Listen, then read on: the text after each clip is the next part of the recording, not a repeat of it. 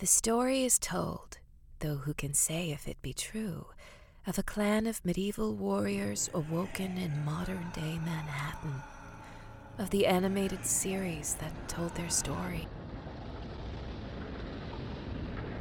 It is an age of darkness.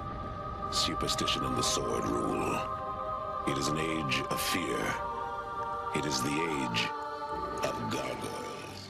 Welcome to Voices from the Eyrie, a Gargoyles podcast. Hello and welcome to Voices from the Eyrie, a Gargoyles podcast. I'm Zach Joyner, webmaster and executive producer of the Spidey Dude Radio Network. Thank you for listening to the show.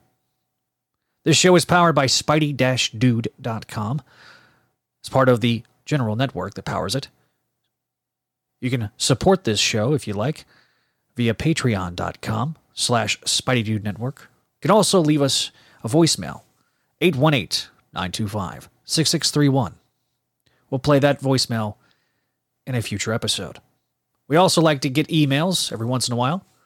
Be sure to leave us an email if you like, gargoylesvoices at gmail.com. Follow us on social media. At Spidey Network on Facebook is the general network Facebook page. But you can also follow this exclusive Twitter handle at From Eyrie on Twitter.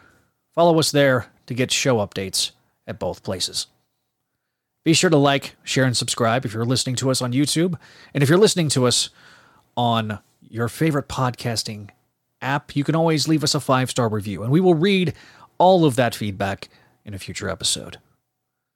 Want to give a shout out before we get started also is to our two of our patrons, Scott and Venkman. Thank you for your support of this show and all the shows on the Spidey Radio Network.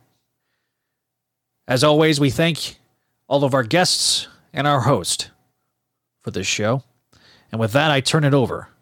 Welcome to our third episode of Voices from the Eyrie and our first deep dive into an episode of the show. we are finally here. I would like to introduce my co-host, Jennifer L. Anderson. That's me. And you know me, I'm Greg Bishansky. This man needs no introduction. We're going to give him one anyway. The co-creator of Gargoyles, as well as the producer of the first two seasons and the writer of the SLG comic books Gargoyles and Gargoyles Bad Guys, Mr. Greg Weisman. Hello. The crowd and, goes wild. and I would like to begin this podcast by dedicating it to the memory of Ed Asner. We are a peek behind the curtain. We are recording on August 30th. It's not going to be up until a couple months after that, depending on depending. But I thought I should give you the the date because yesterday we lost a legend, we lost an icon. Yeah, I'm not gonna tear up. I'm not. Just not gonna have it. And I'm trying not to either. I did that last night. but yeah, no, we lost Ed Asner, the voice of Hudson, as well as Burbank and Jack Dane on Gargoyles. Is, and that doesn't even scratch the surface of his resume. He has just done so much. I mean, Lou Grant from the Mary Tyler Moore Show. Uh, he was on three Spider-Man cartoons. Uncle Ben on Spectacular Spider-Man. He was a a recurring cop character on the MTV show, and um, he was J. Jonah Jameson on the 90s show. Well, look at that. He was two father figures to Peter Parker, two very different father figures, and he played them both brilliantly. Kent Nelson on Young Justice, and uh, I feel like uh, the, the gra- character. He also did this. Yes. He also did this small character called Lou Grant. You may have heard of him. Oh my god, I love uh, Lou Grant. Me I love too. the Mary Tyler Moore show. There's a lot of Mary Tyler Moore on Nick at Nite. oh god. oh my god, Nick at Nite. no, no, he was fantastic. He was fantastic, yeah. and as I may have mentioned earlier, Greg wrote a beautiful, heartbreaking tribute to Ed on uh, Ask Greg last night. You can read it at AskGregWeisman.com. But um, Greg, do you have any further thoughts you would like to share? Uh, I, you know, I it's pretty raw for me. Um, I, uh, you know, it, it took me a long time to compose what I wrote the other night, uh, last night, because uh, this is this is pretty tough for me. This really is. Uh, uh, I I'm grateful because my dad was ill, and he seems to be have come out of it uh, doing pretty well. Um, and I was heard that and feeling pretty good, and then got the news about Ed, and and I, it's like whiplash. I, can't quite get my head around it. Um, I, uh, you know, send my, uh, and I mean that's, uh, you know, and I I know Ed pretty well, but but not nearly as well as so many people out there. I sent my condolences to his son Matt, who I know a little bit, and um, and uh, all sorts of people were sending me condolences, which is very sweet, but I feel like I don't deserve that. Um, it, but it's hard. This is this really is a tough one for me. I uh, uh, he meant a lot to me uh, as a professional, yeah, but as a person, he was just this great positive influence in my life, and and um, and I'm struggling, honestly. Um, that's the best I can give you right now, I think. I never had the pleasure of meeting him. I wish that I had. I do remember signing at least one get well card for him at one of the gathering of the Gargoyles conventions. I, I every time we uh, almost would get him at a convention, um, uh, he would have a health issue, and like uh, one of my coordinators for the convention uh, the other day were like, it was probably you know best that um, we stopped inviting him. We felt like it was, you know, uh, that we were causing it after a while. Like it was just like one after the other after the other, and it was like, no, no, no, no, no, we need to stop this. But like I, I, I felt like he was just going to be there forever. Like it was like it just took me out at the knees, kind of thing. I did too. Yeah, and I remember I, it was yesterday. I would hope I remember the exact moment I found out. I was uh, on the phone with a longtime member of the fandom and a longtime friend, William Anson. People in the fandom might remember him as Revel. You two remember him, I'm sure. Mm-hmm. I love Revel. He's a really good guy. We're going to be getting He together. He really is. He's gonna- definitely one of the good ones. We're going to be getting together for the first time in over a decade. The last time I saw him, he wasn't at the final gathering, but he was. But I st- but I was driving back to New York from California, and I had stayed in his home for a few days to recuperate.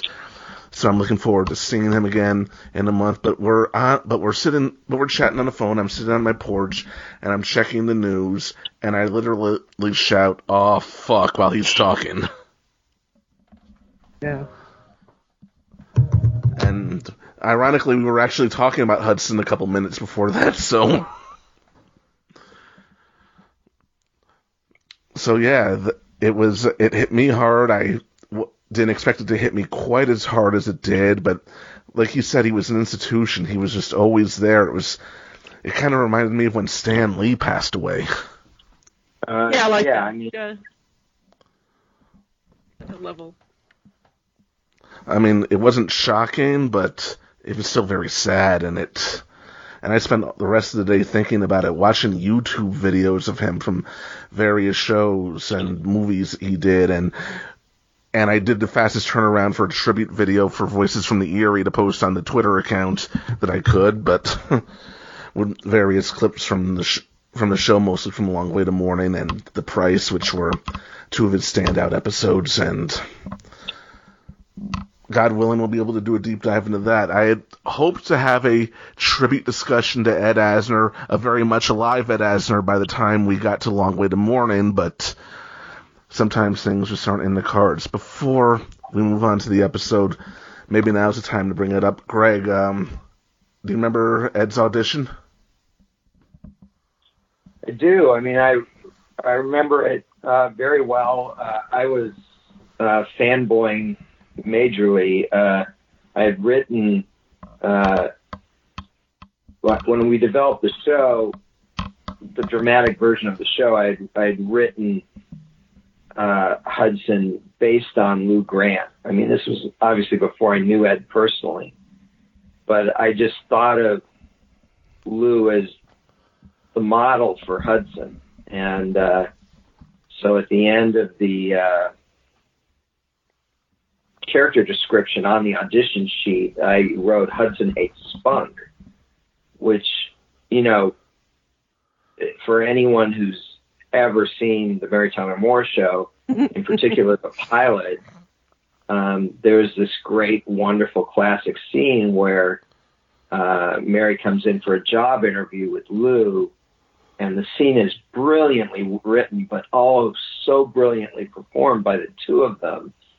And of course, the, the key classic moment is where Lou says to Mary, "Kid, you've got spunk," and she gets all smiley and and starts to talk, and he interrupts her and says, "I hate spunk," um, and and nevertheless gives her a shot at the job. Um, and it's a wonderful scene and it's a wonderful moment. And I wrote that at the bottom of the sheet. I don't know, mostly for myself, I think, but uh, but you know, as sort of a a little clue to whoever was auditioning because it never occurred to me we'd get Ed Asner to audition. I mean, it never even crossed my mind. I just assumed I was way too big a star and and when um, I was discussing the characters, all the characters that we were auditioning with, um, our voice director Jamie Thomas, and he's like, "Well, who you know who are you thinking about to model this?" And for Hudson, I said, "Well, Ed Asner," but I, you know, someone who can do that, you know. And then of course, Ed came in to audition, and um, uh, later uh, he told me that when he saw that Hudson hates spunk, his initial reaction was kind of elated because he's like, "Oh, well, this one was written for me. I, uh, you know, I, I'm guaranteed to land this role." And then, like a minute later, he's like, "Oh, but Christ, if I don't land this role, it's just going to be horrible." You know. so, um, of course, he was fantastic instantaneously in the in the role. He got the character.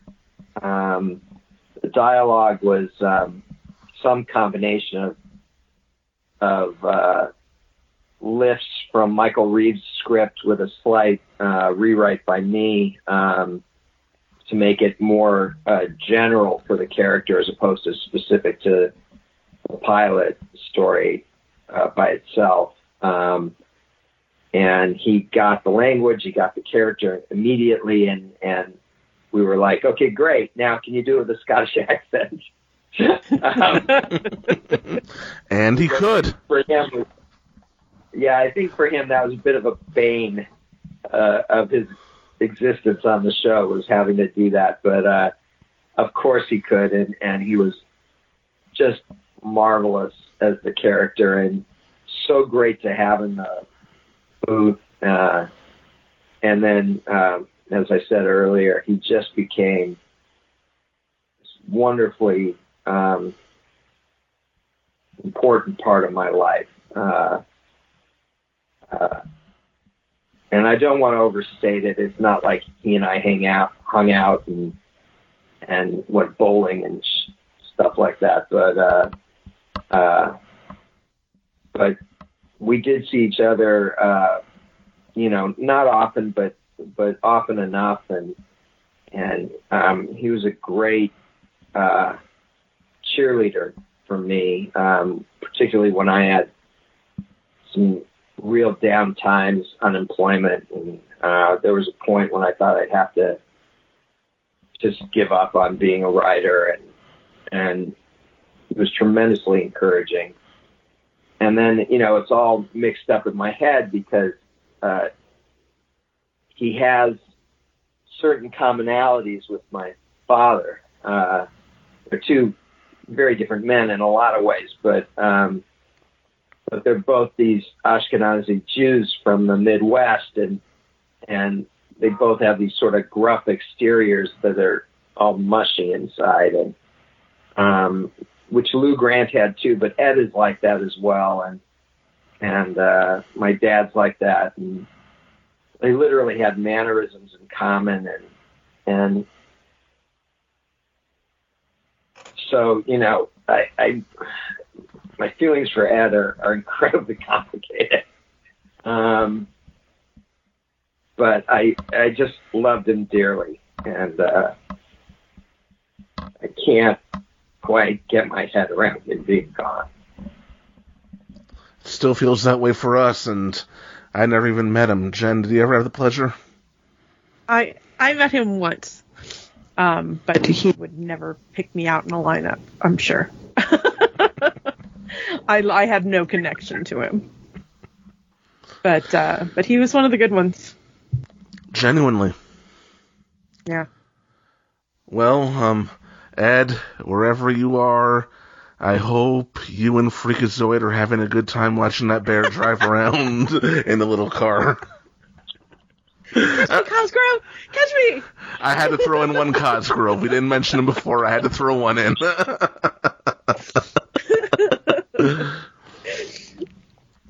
Uh, all right. now it's time to discuss the pilot of the series, Awakening Part 1. Before we turn, we jump back over to you, Greg. Jen, do you remember the, your first time seeing this, watching this?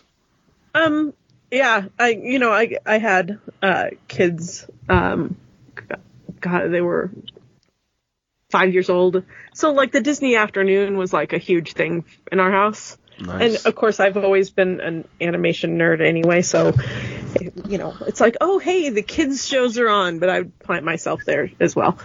Um, but uh, I remember when it first came on, I'm like, this looks so cool.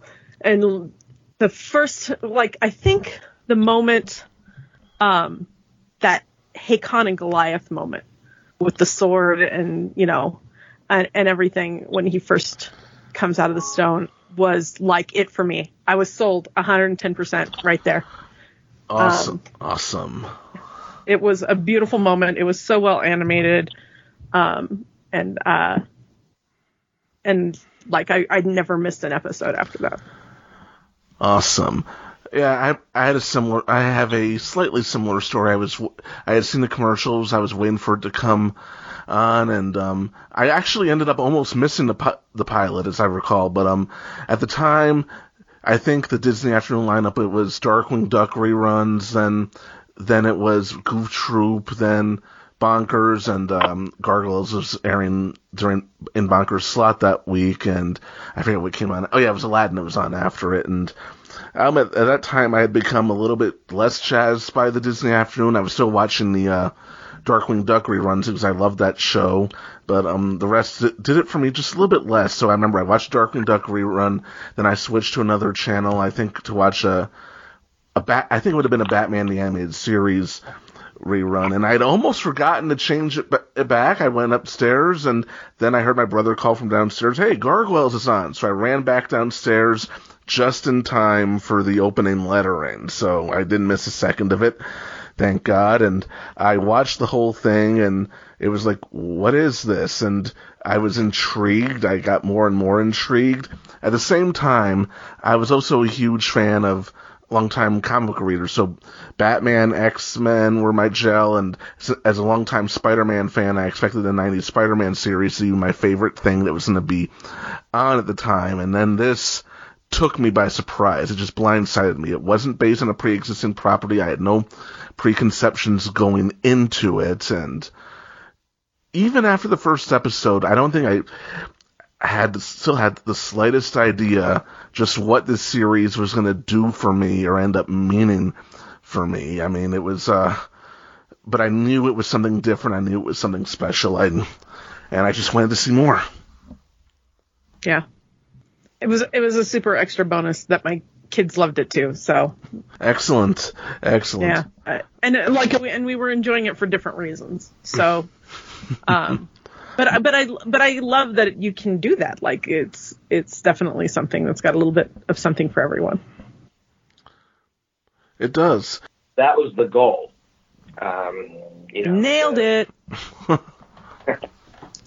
um, to write the show produce the show on levels that would make it one kind of show for younger kids, full of eye candy, explosions, monsters, colorful characters, um, uh, big villains, etc., and at the same time have it play on another level uh, of more sophistication for a tween audience, a teen audience, uh, adult audience. Um, and in essence, what we set out to do more than anything else was write the kind of show we wanted to see. And the, you know, the sort of guiding goal for me in, in shows that I've been the showrunner on um, is that I've got to work towards what I'm passionate about because then hopefully the passion comes out in the show. Um, and hopefully there are enough people out there who will also be passionate about it that it'll be successful. But I figure if I'm not passionate about it, if I don't give a damn, then there's no way uh, viewers are going to give a damn. So um, you got to start with coming to it as something you'd want to watch, and that's what um, Michael and Frank and I um, and the many other people who worked on the show were really setting out to do. And you succeeded with flying colors. One of the things I thought was interesting about this first episode, right off the bat, was the cold open. I remember I talked about how mysterious the commercials were last time, barely giving us a shot of the gargoyles, and then there was no introduction, there was no theme song. Just it was bam, it opened up. Yeah. So we were slowly guided in, and we don't see the, we don't actually see the gargoyles for the first time until Hakon does. It's true. Yeah, I mean, uh, there were a couple reasons behind that. I mean, first and foremost, we were about to do an episode and a half set in the the Dark Ages, um, but we very much wanted the audience to know that this was not set there, and that it was set in the present. So, uh, you know, we have this teaser introduces Elisa, um, and really sort of, you know, nails down the contemporary setting of the piece. You got cars, you got fire hydrants, you've got skyscrapers, Skyscrapers, yeah. and you've got danger. Um, and then you've got this mysterious set of claw marks on a piece of masonry that falls out of the sky. And um, given all that, uh, we then feel comfortable. Okay, now the audience knows this is where the show's going to be set. Now let's give them the backstory. Um, and we, you know, she asks the the question, you know, what could be strong enough to leave claw marks in solid stone? And now we're going to answer that question. And the main, you know, we don't run the main title until the end of the episode, which is kind of odd, but it worked. You know, anything that we had run, if we'd run it at the beginning, it would have given away all sorts of surprises. Um, so we open the episode with just the episode's title, Awakening. She asked that question, what could leave these claw marks? And the answer is gargoyles, which comes up in flaming type. And then we are in the year 994. Um, and we've got Vikings attacking a Scottish uh, coastal castle. Um, and and yeah, it's another couple minutes before we even look up and see the stone gargoyles on the parapets, and then another couple minutes beyond that before Goliath and the others wake up. And you know, the business that's used to be called the Steve Canyon intro, where um, in the original Steve Canyon comic strip, uh, all these people are talking about Steve Canyon before you meet him, and then finally uh, you get introduced to Steve in person, and that's kind of what we did. We sort of uh, everyone's talking about what could leave these claw marks and talking about gargoyles, and then finally and dramatically you see them come to life. And perfectly, the angles, the fact that we're with Hake, we're with Hakon, we're in Hakon's head as it happens, and he's uh, not your traditional perspective character for a moment like this, especially when we're meeting the heroes. That's, you know what? Another um, thing that that like caught my attention was um, that the Vikings weren't cartoony horns on their helmets Vikings. Like they actually had the round shields and the tunics and stuff like actual Vikings did.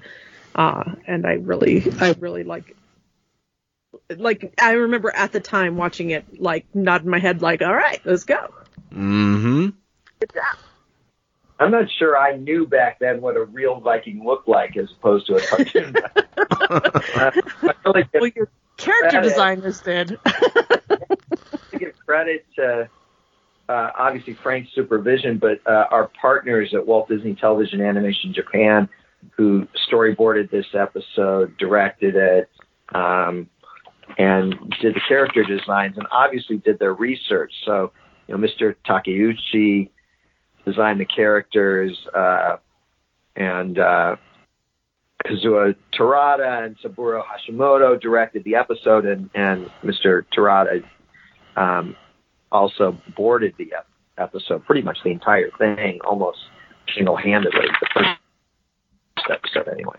And um, so, I mean, really big shout out to to them and uh, what used to be Walt Disney's Japanese studio because they just did a phenomenal job.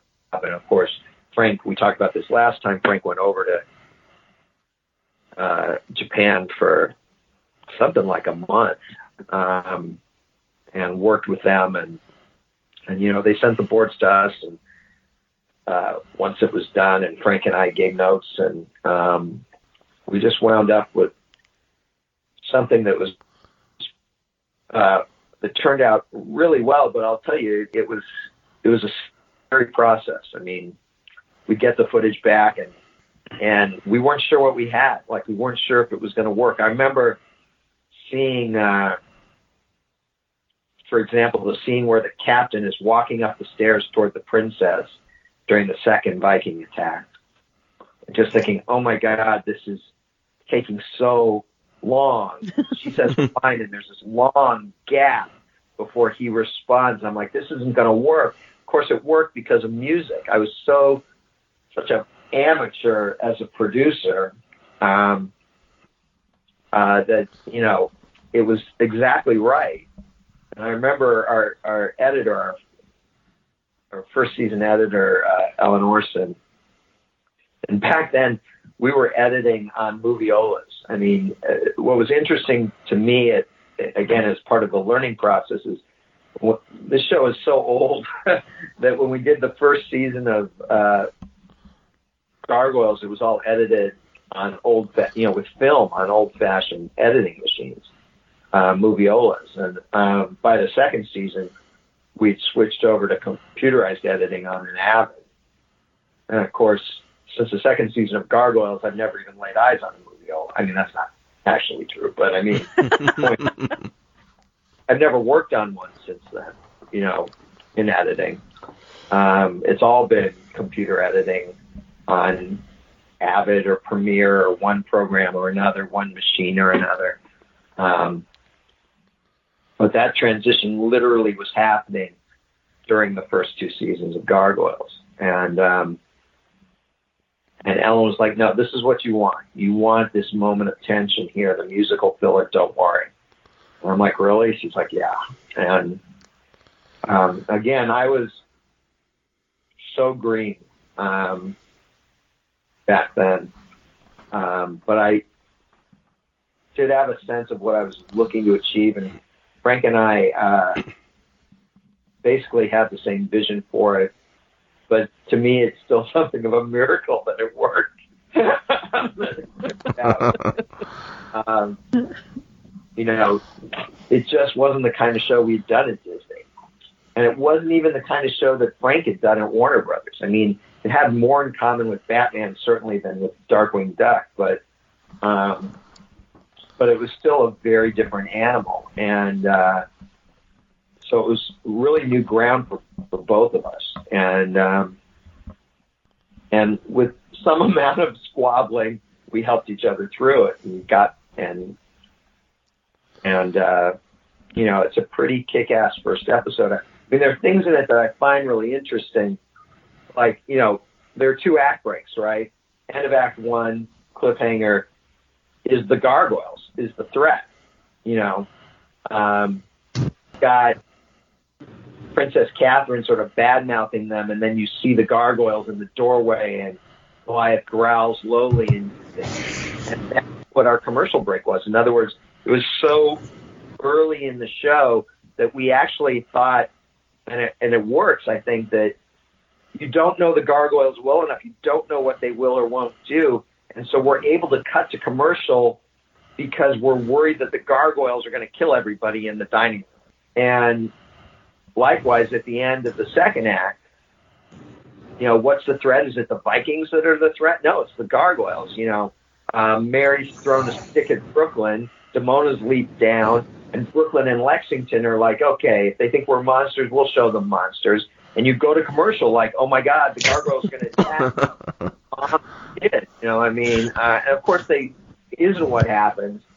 In either case, the gargoyles aren't the threat; they're the heroes. But in that moment, um, in that those early days of the show, uh, we actually felt that the gargoyles were mysterious enough and and different enough and threatening enough and frightening enough that we could actually use them as the villainous outs for two act breaks.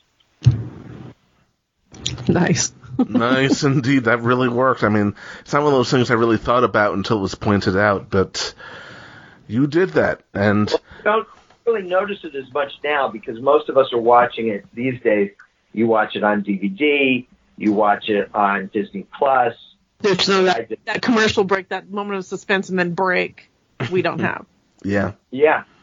It, you still got. I mean, they haven't re-edited the show, so you, it still goes to black and then comes back. But um, but it's not the same effect as having commercials. I, I mean, just like most people, I fast forward through most commercials, but at the same time, there's a value to me in having commercial breaks that I think we've lost. Um, that moment, even if all you're going to do is fast forward, to just sort of take in what just happened and go, oh my God, before, and then you're pressing fast forward to race to the, you know, to the next find, bit. Find out what happens. Find out what happens. but now you're just watching. You know, there's no time to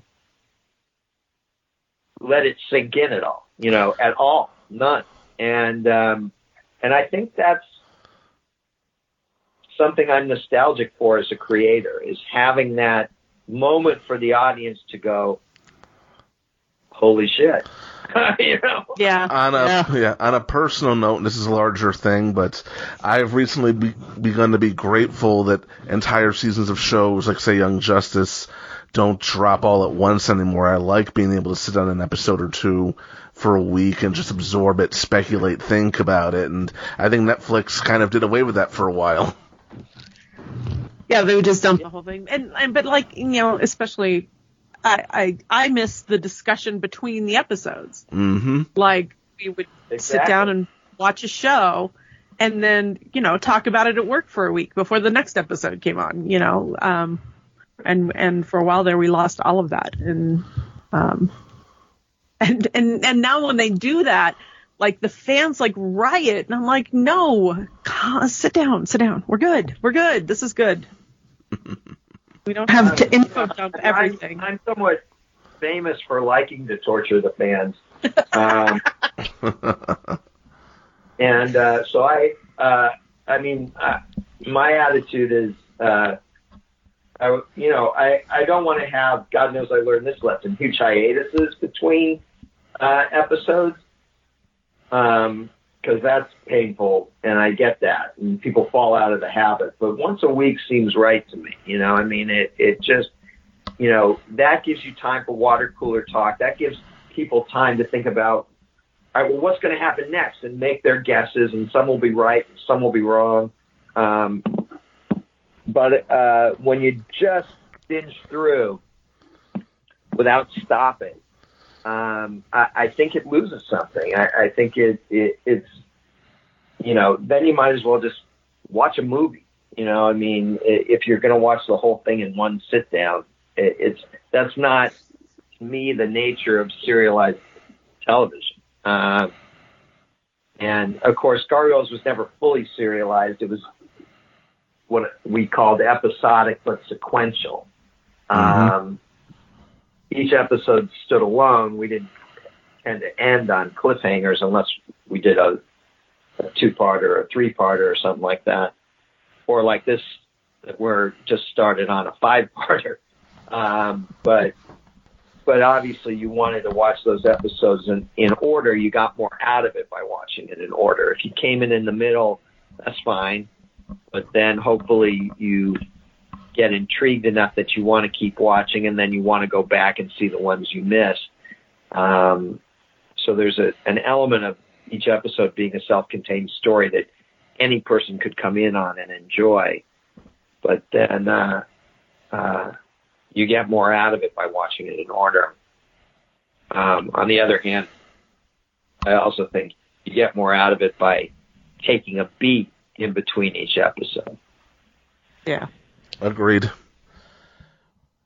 I lo- I love the entire sequence in the dining hall. Princess Catherine is outraged about beasts in the dining hall while she's got dogs in there eating.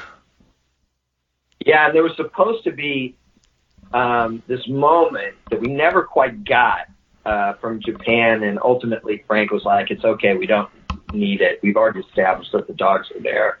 But there's supposed to be this moment where she says, "It's allowed beasts in the dining hall," and immediately you see a dog sort of jump up on, you know, put two legs on the table and grab a piece of meat and run away. Um, and and have her with a look of chagrin or embarrassment because obviously she's just being hypocritical. You know, it's not really about beasts in the dining hall. She's just afraid of these creatures. Um, and you know, a few episodes down the road, we'll find out why. Um, but that's what it's really about. And I wanted that juxtaposition of putting the dog right there after she said the line. Um, but we never got it, and I, it still works. I mean, like you said, you you noticed the dogs earlier in the in the at the opening of the sequence, but I still it's one of the little things that I wish we had been able to get, which is putting that moment right there. Um, would have been great. Right in her face. And Yeah.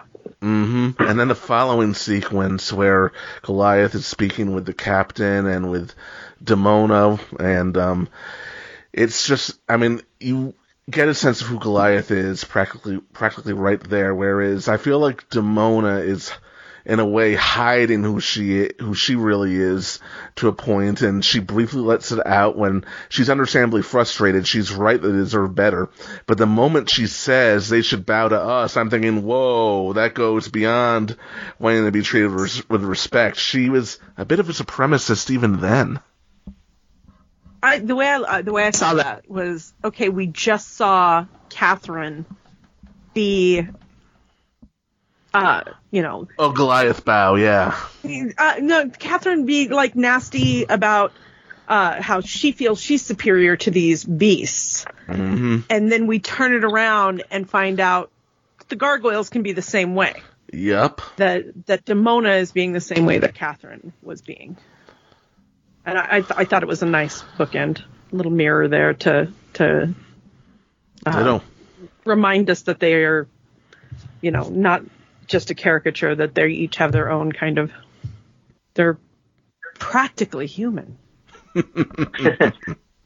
And then it also gives us the opportunity for Goliath to sort of um, state his mantra. You know, we are what we are. You know, what they think won't change that. It's the nature of humankind to fear what they do not understand. Their ways are not our ways. And we wanted to, uh, Michael and I constantly wanted to sort of remind the audience these aren't just humans with wings, you know. Uh, and a tail. Uh, that they have their own culture, their own history, their own uh, biology, um, and Goliath is the signpost for that. You know, uh, everyone else will um, adapt, and Goliath will too, as we'll see as the series progresses. But um, but ultimately, you know, Goliath is the voice of the gargoyle way. Um, so by having Demona be that counterpoint to Catherine, just as you said, uh, Jen, um, it gives Goliath the opportunity to sort of make the mission statement clear. You know, the gargoyle mission statement clear. Uh, And and he puts her at ease there, or he thinks he does, but I won't get to that much later. And and There's no, there's no at ease with her. nope, we'll, we'll be we'll have plenty of time throughout this and future podcasts to discuss that. But um, I mean, I love her so much. me too. but uh, it- what you're and I agree with what you're saying, Greg. Goliath was in a lot of ways ahead of his time, and I like the idea that he comes to at the time ni- modern day 1990s Manhattan, and then he has to adapt. I mean, he was ahead of his time, and then he's suddenly behind, and he has to get caught up. So he, Uh, he's, yeah. he started out being very progressive, and now he's like, "Whoa, wait, I'm." Yeah, now I'm playing catch up. Yeah, Tom is We'll see interesting. that more in the next couple episodes. Yeah, Tom is a little bit interesting. I have a feeling when I every time I watch this, I think on most shows somehow he or someone like him in in modern times would be the kid's sidekick because it feels like every show of the show has to have a kid's sidekick. Like the executives think that the kids need a surrogate character to the point where I almost don't remember when the last time I saw an action cartoon with an entire adult cast was. Um, I, you know, that goes all the way back to Batman and Robin, and and um, we weren't entirely free from it either. I mean, there's a version of Gargoyles comedy development where the Elisa character is a mom, and she's got uh, two assist, you know, two kids, a sister and a brother, who become the Gargoyles' um, human friends, um, and we ditched that ultimately. And then when we redeveloped the show as a action drama, that totally fell by the wayside. But the idea of having a point of view character for younger kids in the audience, um, I think is has a real value to it. I mean, I always thought people used to describe Batman and Robin to me like, "Oh, Robin's there for the kids to identify with," and I'm like, "No, sorry, the kids don't want to be Robin. The kids want to be Batman." Yep. um, you know, teenagers might look at a teenage Robin and go, "Yeah, that's me." But the little kids, no, they want to be Batman. Um, and uh, but why is Robin there? And the answer is to humanize Batman, to give him someone to play off of, to show that he's more than just the Dark Avenger. And likewise, uh, Tom is there to sort of not because the kids need a little blonde kid to identify with, but because they need to get answers about the gargoyles. They need to see how the gargoyles relate to humans and to each other. And so that's Tom's great function in this early going is, you know, he's open enough to go up to the gargoyles, even though his mom and most of the other, you know, peasants in the courtyard are terrified of them. Um, but he sees them as heroes already. And so even a young kid in the audience will go, oh, well, then I guess I can see them as heroes. And then through Tom, we learn about, hey, they don't have names. Isn't that weird? How do you tell each other apart? Well, we look different. Like, that seems like a dumb question to, duh, we don't, look the same. you know, and he's like, yeah, but what do you call each other? And Brooklyn's like, friend. Like, you know, I mean, it, it's like from Brooklyn's point of view and Lexington's point of view, these questions are so odd. um, but they're the questions that a kid would ask. And so Tom is there, uh, again, not for the kids to identify with, but for the, but as a to answer the questions that our younger audience would have. And then, of course, the adult audience thinks, well, I don't need that. But in fact, they need it more than the kids do because kids are very accepting. adults need things explained for them. Um, so it, you know, it, it, I, I love Tom as a character, but the fact of the matter is, is that, uh, you know, he, is, uh, he also serves a, a real significant and important function. And he doesn't have a lot of screen time, and yet somehow he manages in that very little screen time to uh, give us what we need to know um, and generate a conflict that will ultimately save the lives of, uh, of the three young gargoyles and the beast. I love that moment. It's so full of irony. Goliath is just diffusing the situation, and I think he understands what happened there, but he just needs to diffuse it quickly. And I and I like that he even says to Demona that he'll make it up to them later. Like, you know, this is not a serious punishment. I just need to resolve this for the time being. Yeah, I mean, to me, the thing I really love about that moment is that Demona doesn't call Goliath out while the kids, while the young gargoyles are in front of him, in front of them. You know, at this stage, she's second in command and she respects what her boss and slash boyfriend uh, his authority. You know, um, of course, once they're gone, then she does confront him, which I think is right. You know, you you you've got to question authority, but she doesn't uh, undercut his authority. Uh, in that period of her life, she's not per se looking to replace him. She's not trying to undercut him. She wants to support him, but at the same time mold him into the kind of leader she wants him to be. And so I love that moment where she waits until they're gone before she calls him on his bullshit. Yeah, and you know, Bronx did not deserve that. I mean, I'm glad he went had to go to the rookery too, because then he's alive later. But man, he got the Broadway, short end of the stick. Broadway didn't either. I mean, Broadway That's had not nothing. He was just enjoying himself having a snack. Right. Hashtag I mean, free one Bronx. thing- Bronx. Yeah, one thing that's also sort of fun for me watching this in hindsight is sort of the evolution of Broadway. In this first episode, he seems to just be a guy who eats. There's nothing more to him, almost. Uh, he's got a little bit of a Falstaffian quality to him when we first meet him.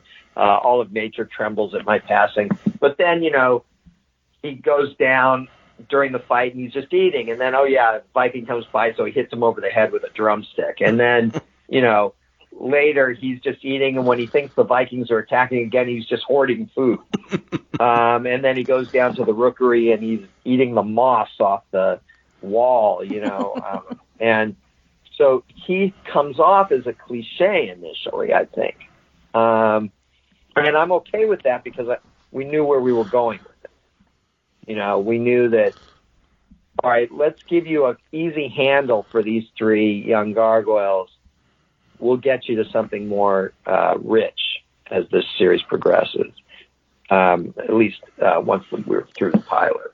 That was literally going to be one of my talking points here. How the trio start out as kind of stereotypical Broadway with the eating jokes, in contrast to what they fully develop into.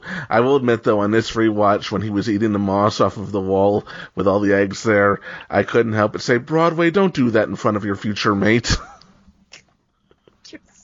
God, Um, I don't think she noticed. no, I don't think so either, but. So circling back to Princess Catherine and even the Vikings for that matter, I was looking at the um, early documentation for the show, the notes you were sending out to Michael Reaves, and before Michael Reaves, uh, Eric Luke, and a previously undisclosed writer as well. And in some of these earlier drafts, the Vikings weren't Vikings; they were Marauders. And Princess Catherine wasn't princess; she was a queen.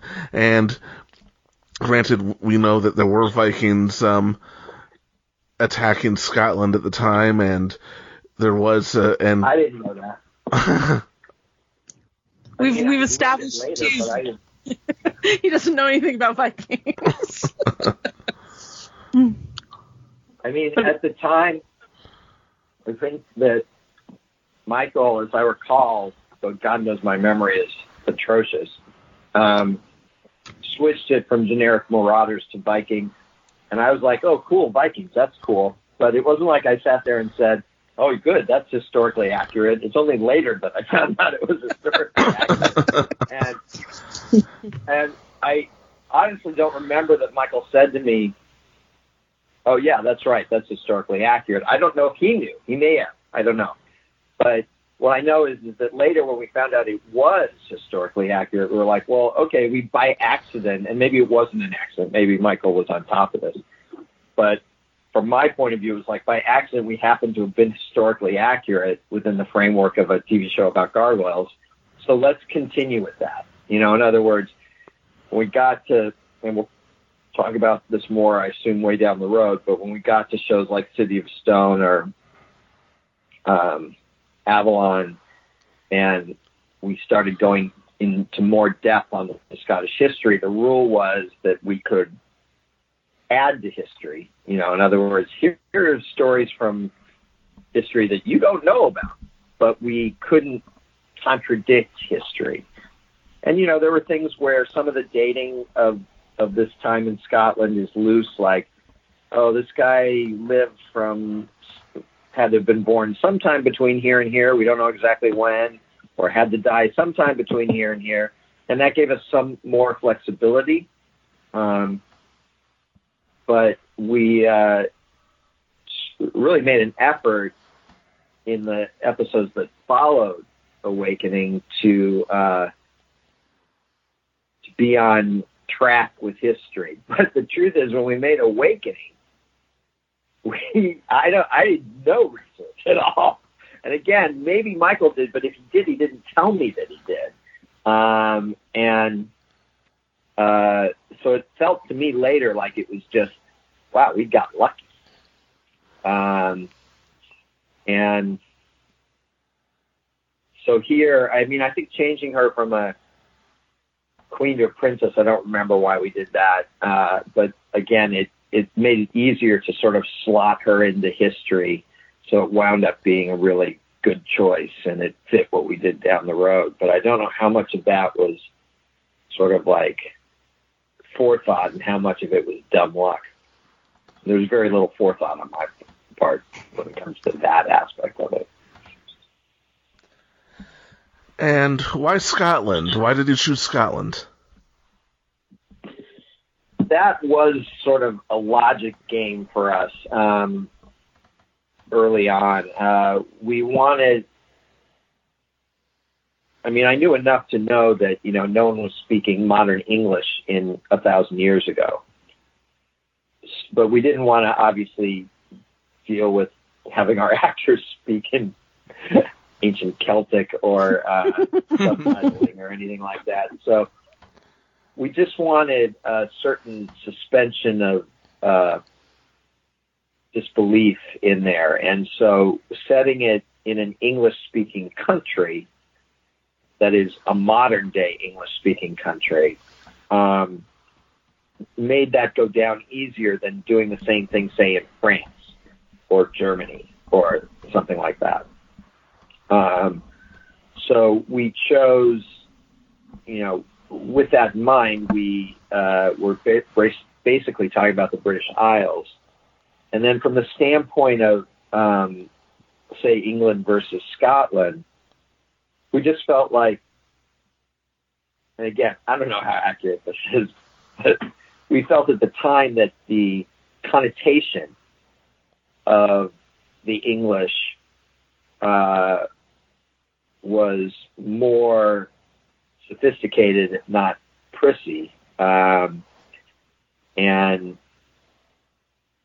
we wanted a rougher hinterlands feel to the the medieval scenes. So we went with Scotland because we felt it was further north, further away from, um, you know, the center of London civilization and and and less historically known, and thus easier for us to for the audience that is to buy into the fact that yeah maybe this happened and certain things just weren't recorded into history. And um, you know those stereotypes that I just listed are horrible. Um, but that's what went through our heads you know is that we would have a, a rougher flavor to it um, by setting it on the west coast of Scotland as opposed to you know London or uh, and we wanted great contrast between the modern stuff in in metropolitan New York. We didn't want them the gargoyles even by medieval standards in a metropolitan area. We didn't want them in London. We wanted them out in the boonies. You know, um, they're not even in Edinburgh. You know, they're way out in Wyvern on the west coast. Why did you choose a thousand years? Nice round number. all right, all right. I mean, Eeny, meeny, miny, mo. Okay. I mean, you know, we didn't want a hundred years. That obviously didn't make any sense. You know, we wanted this to be. I mean, going all the way back to our Gummi Bears inspiration, which we talked about before. Um, we wanted medieval, and it was 1990. I mean, it wasn't 1994 when we were making the show, but it was 1994 um, when the show was going to premiere. So we thought, all right, let's do this in 994. Nice round thousand year number. It slept for a thousand years. That's how we pitched it, and it just made sense to stick with that. Cool. Very cool, very cool. And you mentioned Michael Reaves a few times, the writer of this episode. I feel it would, it would be remiss if we didn't mention what a brilliant writer he is. He's been writing things that I've, since my childhood, that I've been watching, seeing his name written by all over the place, and he is someone that I would love to get on here and speak with, but last I heard on a blog post that he wrote in 2014 about his health, I'm not entirely sure that's possible. Yeah, um, the, the last time we saw him, uh, podcasting probably isn't the best choice. Yeah, I mean, uh, I I don't know what his situation is now. I haven't um, talked to him in in years, uh, uh, which is on me probably. But um, uh, yeah, I mean, uh, last time we saw him at a convention, his daughter was basically translating for him. Um, he couldn't really speak, um, but um, his mind was still sharp. I don't know what his situation is now. Um, cause that was what, 2009 or something, Shepard? Yes, it was. Yeah, it was. Um, so I, I don't really know what the situation is now. Um, Michael was, uh, without a doubt, uh, you know, uh, a savior for us on Gargoyles. Um, this was, uh, before anyone trusted me to write anything. um, I had no track record, and and my bosses thought I was a decent executive, but and were willing to let me produce, but they weren't uh, about to let me write. Um, and we went through a number of different writers, uh, television writers, comic book writers, people who've done both. Um, and they just couldn't grasp what we were trying to do with the show. And Michael came in and he got it. And he didn't just get it; he executed it. You know, he he took a story that uh, basically Paul Lacey and I had come up with, and had tried to get through a, a completed a screenplay, teleplay, um, and they just weren't getting it. And Michael came in and he looked at what Eric had done and our and the notes that Paul and I had on what Eric had done, and he brought it together and he made it work. Uh, and we gave both Eric and Michael story credit on it, uh, which uh, Michael clearly deserved and um, and Eric contractually had earned. So the truth of the matter is, is that the story, the basic story idea, was Paul and me. Um, uh, but we were executives, and in those days, at least, um, for good reason, I think, uh, executives weren't allowed to take credit. Um, it was considered part of their jobs, but we had really broken that story down. But Michael is the one who made it work. I mean, we had broken the story down for two different writers before Michael, and they had not been able to make it work. Um, and Michael was the one who who absolutely saved our our asses um, on uh, the show because uh, you know we'd gone through so many writers that people were starting to wonder if uh, you know is this doable for Disney, um, and Michael proved that it was, and did an excellent job. It was just terrific. He did, and sometimes I feel not you, but sometimes I feel we as a fandom don't give him enough, enough credit. I would I would agree with that. Like, um, but most, mo- I, I fandom focuses on the shiny. Like, if you want to, if you mention gargoyles, they're like, oh, the one with the Star Trek characters on it.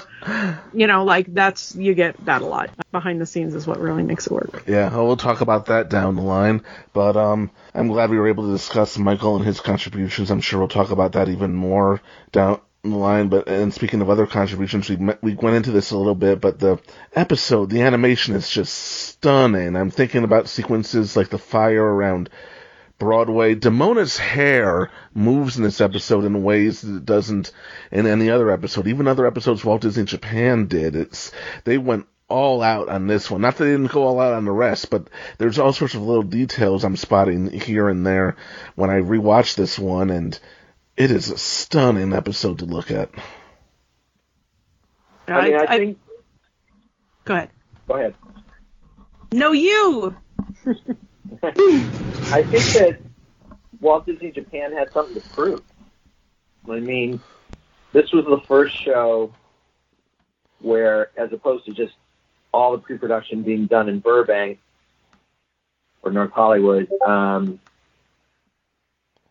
just animating it, uh, we were letting them do the pre-production. They wanted to show that they were up for that and they could do it and they could handle it and that they could do a kick-ass job, and so they did. Um, you know, this was a talented, talented group of people at uh, Walt Disney Animation Japan um, in Tokyo, and um, with a huge skill set, and they uh, just knocked it out of the park. It, uh, uh, you know, if you go across the five-part pilot, um, you know, some of the animation's better than others, but they made sure that that first episode really kicks some ass.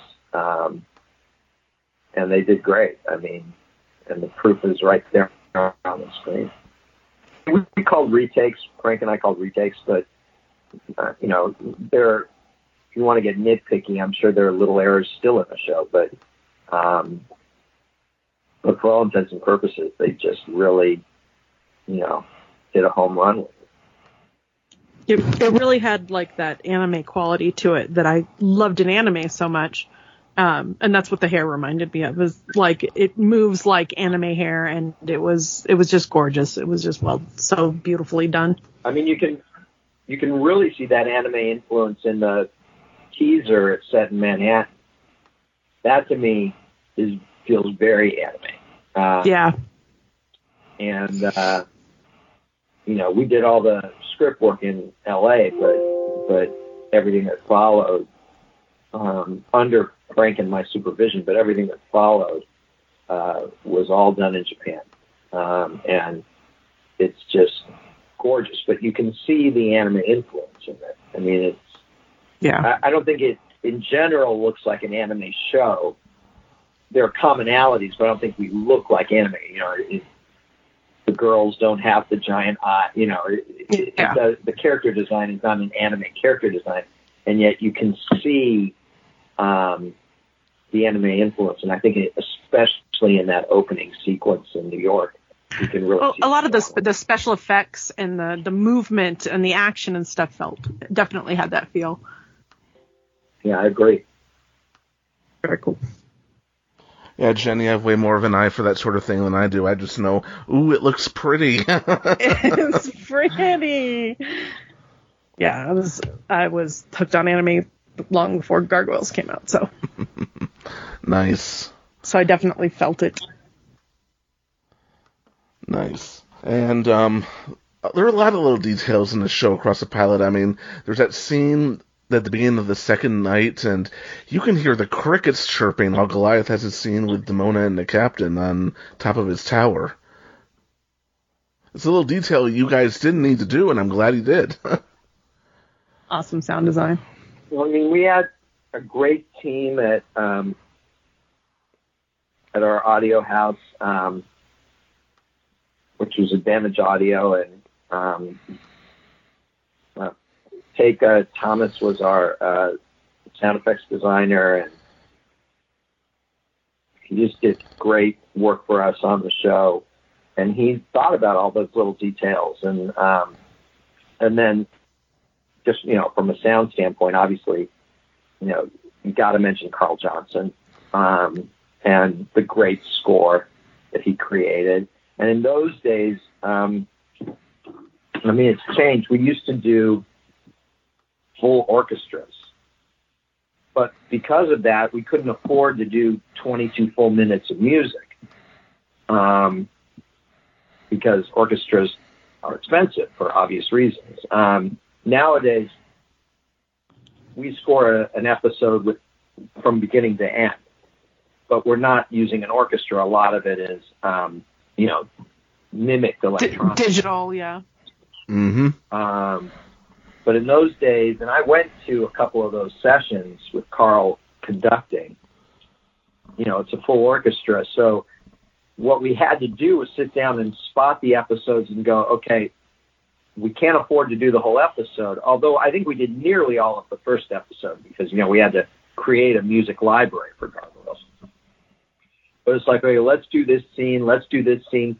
This scene, I think we can reuse stuff from previous scenes. So we had a, also, excuse me, a phenomenal music editor uh, named Mark Perlman, who um, would use Carl's library of score to score, you know, a number of different episodes that followed. Um, and that's a challenge too. You know, it's like you've got, you know, X amount of cues and here's a new episode and we can afford to score one new scene. Um, otherwise Mark's going to have to just use the cues from previous episodes to score the thing as if it, as if that score was written for this new episode. And of course, again, first episode, that's not an issue. You've got no library, so you got to score, if not the whole thing, virtually the whole thing. Um, but uh, it's still, uh, you know, the the theme song to Gargoyles, the you know the opening title theme, um, and all the rest of the music is just so gorgeous and so evocative and so iconic, uh, and that's all Carl Johnson. And and he was like, if you watched anim, uh, animation in the '90s, he like worked on everything. It was just amazing. I saw his name in the credits for Animaniacs back in the day. yeah, yeah. I mean, he did Batman and Mighty Ducks and all of, all that stuff. So he did so much, and I mean, he the guy is just a genius. I was glad we were able to finally get him to a convention before we stopped doing before they stopped tapping him. and I know, and he was such a great guest, interesting to talk to. And I don't speak the language of music at all. I just know what I like, and this uh, music was beautiful. I mean, I still have the soundtrack, at least the tracks that he released at the 2001 gathering, and occasionally I pop them in when, and they're still soothing. They still thrill me to this day. Hopefully, one day we can get him on here. Dream big. Yeah. And I will admit also, one of my first clues when I first watched this way back in 1994 that the show was different was when we found out who the surprise villain of the episode was. And it was a very well meaning ba- ba- antagonist. And while we had seen well meaning antagonists before, you've never seen a well meaning antagonist that I can recall in animation up to that point who was the the friend of our heroes and was genuinely trying to help them out. Oh, the captain. Yeah. hmm Yep. And the surprise when it was revealed. Yeah, I mean, um, uh, you know, Ed Gilbert, who played the, the late Ed Gilbert, um, both our Eds are gone now, Asner and Gilbert, but uh, the late Ed Gilbert, uh, worked worked with briefly on TaleSpin. He played Baloo, um, and he was so great. And when it came time to do the scene where the disguised captain approaches Hakon and offers, in essence, his services, it's like, okay, we don't want this to be revealed as uh, um, a captain. So it's one line of dialogue, but it can't sound like a captain. We want everyone to think it's the Magus. And I know people to this day uh, have said to me, "Oh yeah, Je- you had Jeff Bennett who played the Magus do that one line." that was sort of they're like you're sort of cheated, and I'm like, We no, sort of did. Yeah, that's Ed Gilbert doing Jeff Bennett doing the Magus. Um, Oh, it was fantastic. Mm-hmm. um, I think we did sort of cheat, but not in the way they're thinking. I mean, we cheated in that why is uh, the captain using the Magus's voice? I mean, what to Hakon? Why why the hell is he doing that? That's a legit question, I think. um, but, But then it makes that moment in the stairwell when you find out, uh, you know, when he confronts Catherine, um, like that much more shocking. It does. Also, the captain's wearing a white robe with a hood. He's down there. Maybe he doesn't like the guy. Maybe he's just riffing on him on purpose to amuse himself.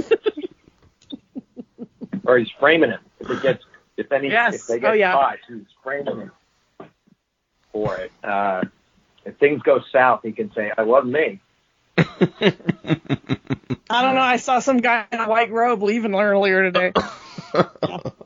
Yeah. But no, Ed, Ed Gilbert did a fantastic job, and I'm glad he mentioned him. He was a terrific voice actor, and he was terrific as Baloo. He's terrific in everything I used to hear him in, and uh, he's missed also.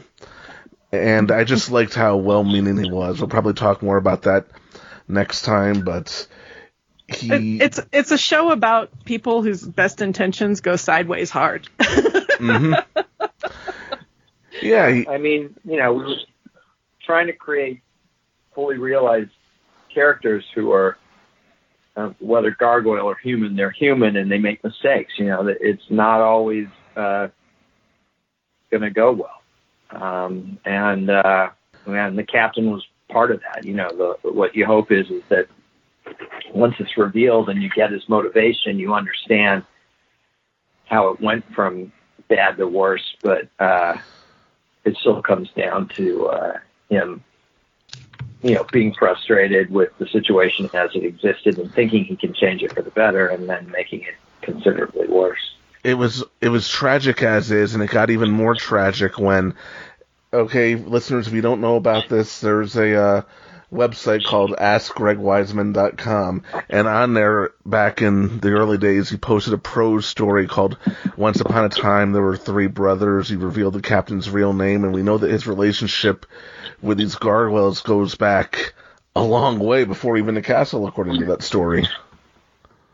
hmm So that just took a tragic situation and made it even more tragic. And yeah, more more pain. Mhm, and it's not information you needed for the show, obviously, because we got it. But you added to that even years after the show ended. I mean, well done. Thanks. a lot of credit to pass around. It's not just me, obviously, but uh, um, but yeah, we worked hard to to make all this play and uh, you know fool the audience briefly. Uh, there's the scene of the Magus uh, looking through a spell book. I always thought he was he he legitimately was frightened of the gargoyles and that he's looking up the stone sleep spell that later he uses and he's bookmarking it, um, which is why when Hakon opens the book and starts ripping off pages, Goes right to the it's spell. not- yeah, it's not an accident that he that he's ripping off the second page that deactivates the spell. He's opening the book and starting to rip pages from where it's marked. Um, and it was marked there, and the Magus is ready with that spell because he was looking for it. He was looking for something he could use against the gargoyles because he did not trust them. Um, didn't understand them, didn't trust them. Humans fear what they don't understand. So um, hmm that always kind of grated on me. People saying, "Oh, it's so such a huge coincidence that he happens to rip off the counter spell." I'm like, guys, we actually showed you the scene where he's looking for that spell. I mean, You play fair with the with the audience. you a page and translating it from the Gaelic. I'm not sure what else we could have done to to spell that out any clearer, but. You play fair with the audience, and then they don't pay attention. don't you just love that? I mean, So true. And also one of the things that took me by surprise when this episode first aired was um, you didn't um, okay. I mean, back in the 80s, GI Joe, they always parachuted out of the planes. They always jumped out of the tanks and the things. No one ever really got hurt. And here, and here we're, we see at one point the captain literally kicks a guy, a Viking off of a tower and that's a pretty big drop. We don't see him, okay, we see Hakon landing in Hay later, but he needed to come back to do the thing that he does. And, but, I mean, it is implied that there are killings going on here. I mean, they're not shown, it's implied, and uh, one of the things that I noticed in recent viewings, which um, the castle had a pretty strong garrison. They needed the gargoyles' help, but we see the garrison being marched out in chains along with everyone else at the end of the episode. That garrison is not present in Awakening Part 2, and they don't escort Catherine to Edinburgh in Avalon Part 1. And all I can think is, Hakon put them to the sword on the way back to the cave. Yeah, I don't know. I haven't. It's been so long. I, I can't remember if we thought that out or not. Um, but probably, um, you know, you you killed all the gargoyles because you're worried about them as a threat. Um, the peasants make good slaves, and the um, nobility uh, you can ransom in the medieval sense. Uh, but what the hell are you going to do with a bunch of archers who, you know, if they get loose, could cause you trouble? It's the same with the gargoyles. If you're going to smash the gargoyles, you're not going to leave enemy soldiers alive. Right. Um, so, I mean, that that makes sense. I mean, I don't. I think uh, the captain was sort of disgusted with his archers after the first night when they tried to take credit for because they fired a few arrows at the fleeing Vikings. They tried to take credit for chasing the the Vikings off when it was so clear that it was the gargoyles who routed the Vikings, not the uh, Scotsmen. Um, and uh, so I think you know uh, if he failed to save the gargoyles, he wasn't going to work too hard to save uh, those archers and soldiers on there. He, I think, he was pretty well disgusted with the whole group of them. And also, they killed all the gargoyles. Yeah, I was just about to get to that one. There's no way we were going to let that one so, slide. So like, jaw dropping. Yeah, the, Yeah, just the moment where you're like, you're like, realize, oh, the captain really has no play here, and he's going to have to let him do this. And they start whacking away on them, on him, and Hakon starts, you know, and I was just like, whoa, like, uh, you know, it was like a huge plot point for me, like that just hit me in the chest. That scene is perfect, by the way. The way it is written, the way it is directed, the way the music comes in, knowing when not to use music, the silhouette and the use of shadows and lights. There is nothing wrong with that scene. No, and it and it just like ramps up that that awful feeling. Like and the like clearly the captain is devastated. So like you're feeling what he's feeling and like, oh, you done messed up, my friend, you know. So instant karma. Yeah, I mean, I'll admit I'm not entirely sure their plan was workable anyway, but we can discuss that later on. but, but it's still, you, you just feel it. The, I, I remember once I got into it with someone about this show, and they mentioned something about, oh, the innocence of that show, that cartoon is so innocent. People shouldn't be drawing. Okay, they shouldn't be drawing fan art like this. And I said something like, "This show opens with genocide." I like I you know what it's it's a there's a fighting show like you've got uh, these intense relationships but there's battles and stuff like this isn't just you know I, I people that that fluffify things. Um, And all the great heroes have tragic backgrounds. I mean, Spider-Man couldn't, Peter Parker couldn't save Uncle Ben. In fact, was somewhat responsible for Uncle Ben's death. Uh, Superman's home planet Krypton blew up. Batman loses his parents. Goliath loses his clan. yeah. Oh yeah. I mean, you know, it it was time to, you know, we got real. You know, it- it- it- Right. um, you know, the one of the big motivations from a Disney executive standpoint for doing the show was okay, the Disney afternoon, which we all loved, and we loved every show on it, honestly. Um, but there was fear that there was a sameness there. Um, that you know we really needed to start bringing in a, some diverse content into the thing. So Gargoyles was allowed to be Gargoyles. It helped that we had no network. We were syndicated show. The only S&P notes we got were um, from, you know, uh, Adrian Bello, who was our S&P executive, although I don't know if she had started back that early. Maybe. I can't remember now. I mean, she was definitely there for most, definitely there for all of season two, and I think she, I can't remember if she was there for season one, but we basically used common sense. I mean, we did we did show that the gargoyles were destroyed, and we showed the shadow on the wall of the mace coming down um, on uh, a gargoyle who we didn't really know, um, but we didn't show it on camera. You know, if a guy, if the captain kicks a guy, a Viking off the tower, we don't show the impact on the ground. I mean, some of this is just common sense. Um, but uh, you know, we imply things, and then you know, Goliath and Hudson fly back, and and there are no gargoyles. There's just rubble, and he lands on the parapet where where his angel of the night is known to roost, and it's chunks. I, I remember thinking that that's uh, how morbid that was. Like, Mhm. like it's kind of like rummaging through someone's entrails kind of thing because he picks it up in his hands and stuff, and I was just like, ooh, that's kind of grisly. Yeah.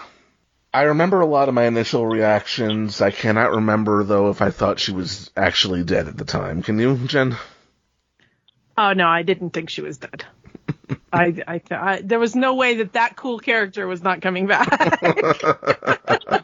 that very cool character. I mean, that I remember very cool character. I remember my- had to come back. I remember my first reaction to her when she first steps out of the shadows, face me human, if you dare. I remember saying, "Wow, who's that?" I had no idea that I would one day have that character tattooed on my lower leg.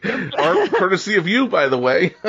You're welcome. You're welcome. But like, I, you know, I seriously like we sh- we wouldn't have gotten that cool, you know, face me human if you dare if she was a one off. mm-hmm. So, in my brain, she was she was there. I just Yeah. had to be patient. And like I said, the scene was perfect. The only thing that I think could have improved the content at all, and you said you couldn't do it with characters we were familiar with, but it would have been cool if, say, we had gotten to meet even briefly Othello, Desdemona, and even Iago at that point, and It really would have been cool. There was a big problem with that, which was not S and P related, which was that we didn't know we were doing Cold Stone yet. um, and uh, you know, uh, these days, uh, when I plan a show for reasons just like that, uh, you know, uh, Brandon and I, for example, are working. Brandon Vietti and I are working on Young Justice we plan meticulously, um, sometimes seasons in advance. But we were, you know, I was again a Tyro producer, um, uh, barely knew what I was doing. Um, some would say didn't know what I was doing, but um, uh, and you know, I, the and and from our point of view, we thought we were planning a lot. I mean, the whole thing about uh, the eggs down in the rookery, and and so we had notions of things that we wanted to do, but we definitely hadn't come up with the idea of Cold Stone yet, and so we didn't feature uh, Othello, Desdemona, Iago. Uh, you know, again, in hindsight, I would have absolutely done that. Um, I probably would not have shown them getting smashed because, again, S and P. I don't think we would have been allowed to do that. But I would have shown them in the episode, and then you know they weren't among the survivors, so that down the road we could, you know, do Cold Stone and and And shock us not all. have to ask the audience to say, just trust us on that. You didn't see them, but they were there. Um, uh, you know, but that's the reason. It wasn't, it, you know, it's not that you don't see them because, oh, uh, S and P, we couldn't show them. You know, we couldn't let you get to know characters and then kill them. Um, the reason you don't see them is we hadn't thought of it yet. Um, you know, it, it, it was early days. I mean, really early days. We wrote that pilot again, you know, across at least three writers, um, plus Paul and myself, and uh, and you know, we had. I mean, you can see in the credits. There's all these uh, artists uh, listed doing development inspirational work, like uh, Bob Klein and Greg Guler and Paul Felix and Dave Schwartz and Ted Blackman, all work that we had done uh, before and after Frank came aboard to ship over to Japan so that they could do designs and backgrounds and stuff like that um, based on you know what we had sold the show on. But but back when we were doing that pilot, we had you know we we had no idea what the I mean we knew we were doing 13 episodes, but I couldn't have told you what those eight other stories were. I mean, we had the pack already um, in our heads. and We had an idea for the mutates, which we didn't end up doing till season two, um, and a bunch of other things. But uh, one thing we definitely did not have was Cold Stone. Uh, that, that came later. and it and it was great. And for all the uh, and for all you're saying about how green you were at the time, you still created what is widely recognized as one of the greatest um, Western animated series of all time. So. You, while you say you didn't know what you were doing and doing, well, you must have done something right, you and your team.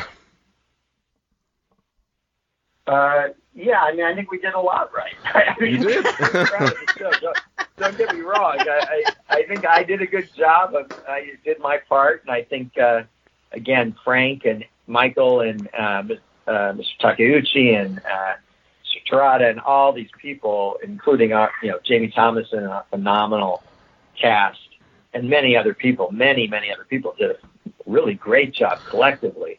But I don't want to pretend the things that just weren't true. I mean, I could sit here and go, "Oh yeah, we planned it all way in advance," and and um, uh, and it's not really true. um, Yeah, there's uh, producers and creators out there I mean, who I won't name who do do that. So there was a level that we planned that I think was more than the typical episodic show of the, uh, particularly of the '90s. You know, um, certainly, you know, but um, we definitely planted seeds and had ideas, but that began to come into play more in the episodes that followed the five-part pilot. At the beginning, we were just desperate to get this the scripts for the pilot out and get them over to Japan and get them animated and all that stuff. It, it was, um,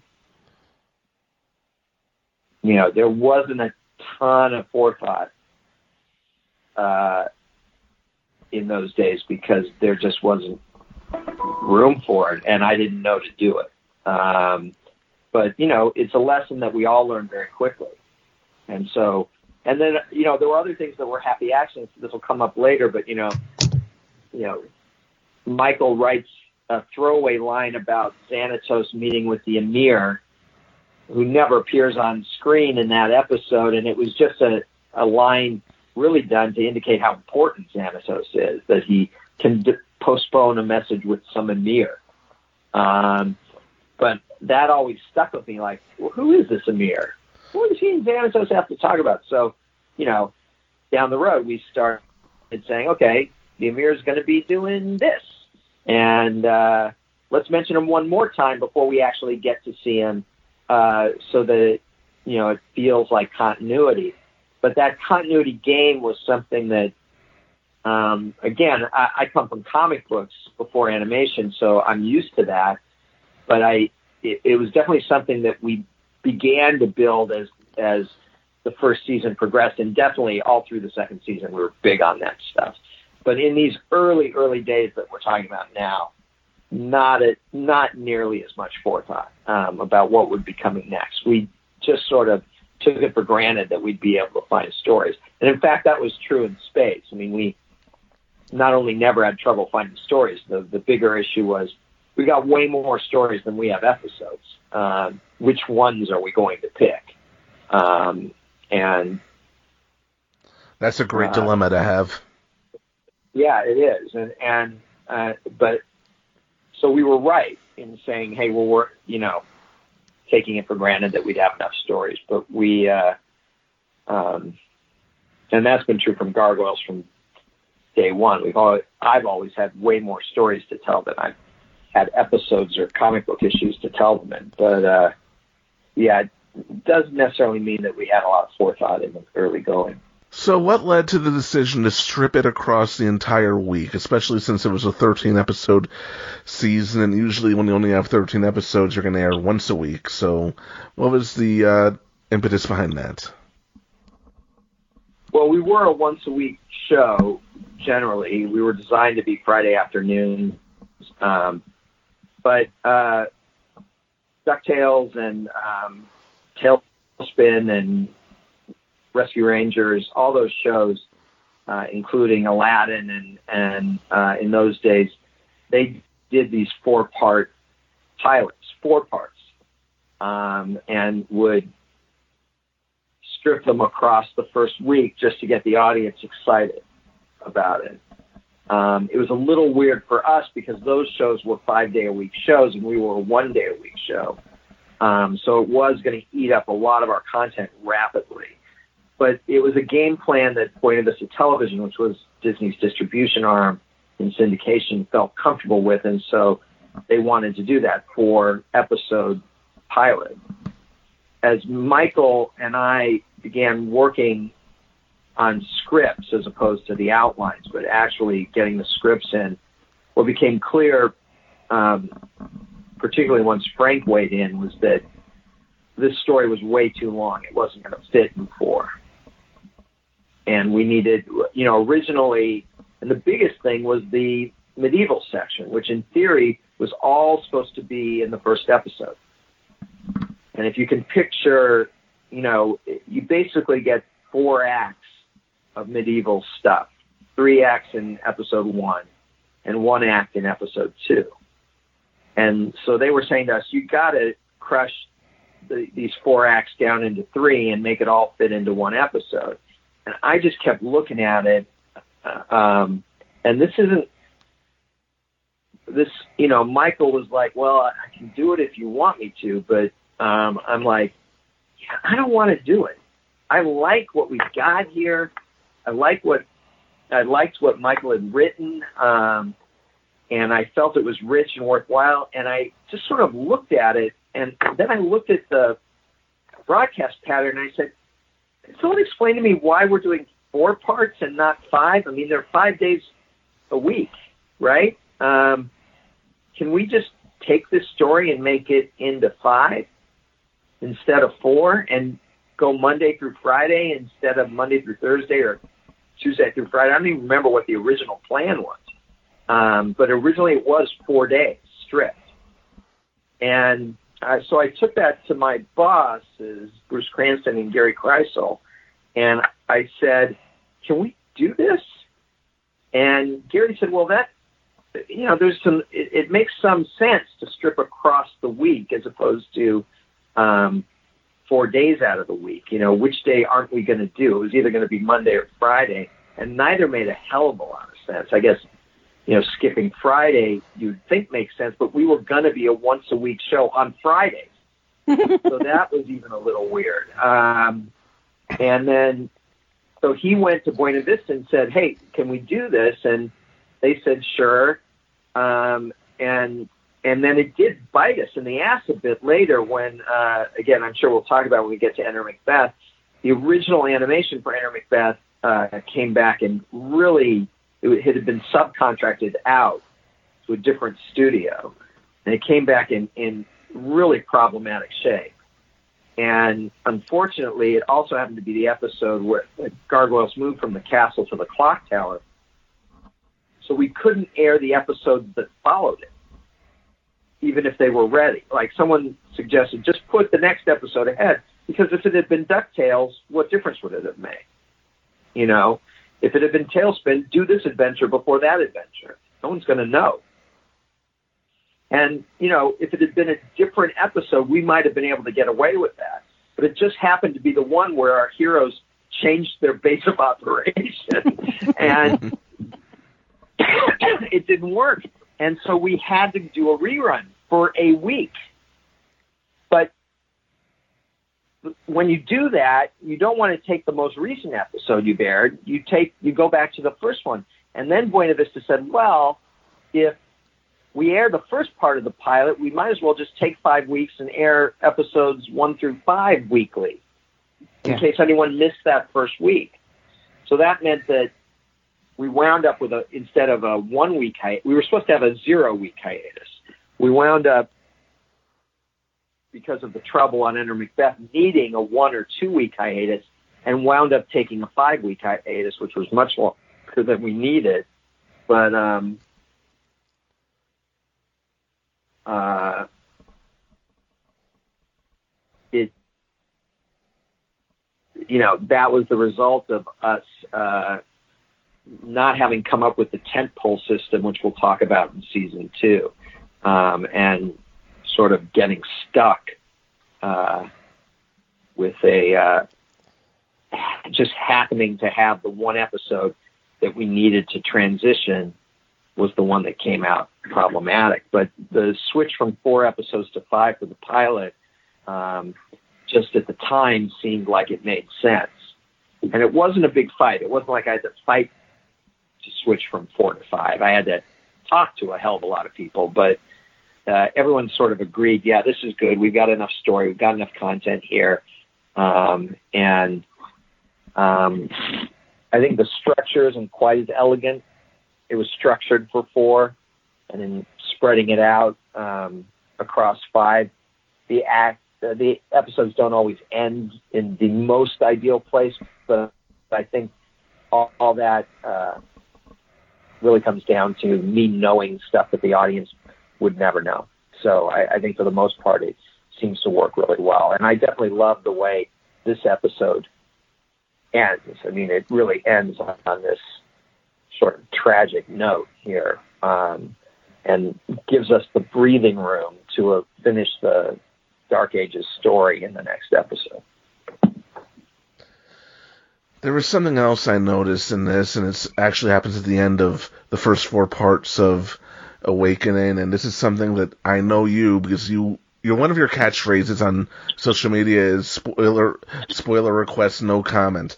I do not think if you had any say you would ever run a next time on Gargoyles or next time on Spider Man or next time on Young Justice ever again.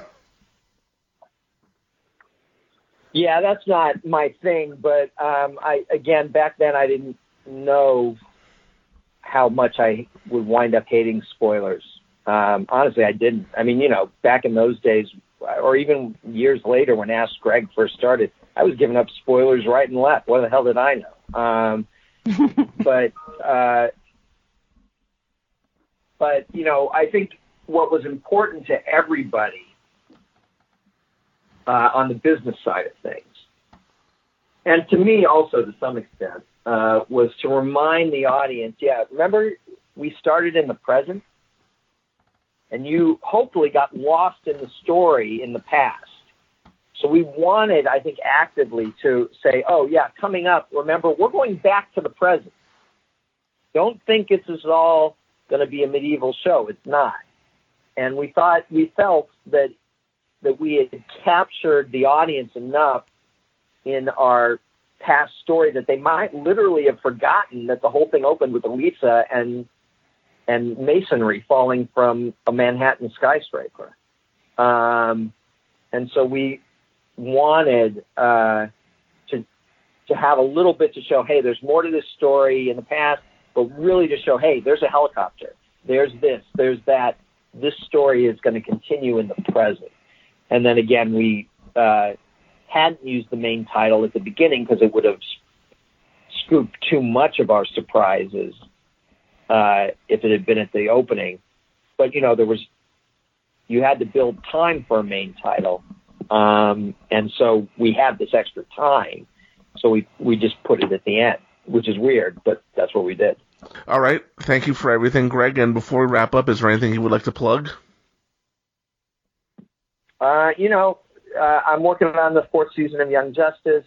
Uh, I honestly do not know when it's premiering yet, uh, but we have 17 episodes in the can. We've got uh, let's see, six more in post production, and then the last three are still being uh, animated overseas. Um, uh, of course, by the time this airs, uh, all that will have advanced even further. But uh, that's all I'm working on right now. All right, Jen, is there anything you want to plug? Um, nope. I'm I go to my website heyaspet.com. If you uh, if you go to my Etsy, I do have Phoenix Gate decals. Go get them and pick up her evil shouldn't look this good card also.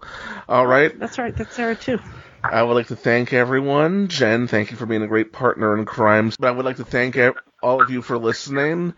Thank you and thank you everyone for participating and we will be back next time to um, move from one century and one continent to another and meet for the first time some little known character named David Xanatos. You may never have heard of him. And once again, Ed Asner, thank you.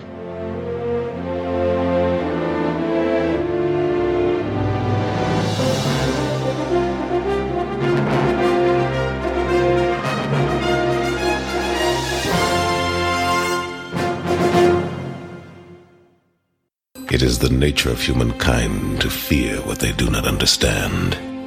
Their ways are not our ways.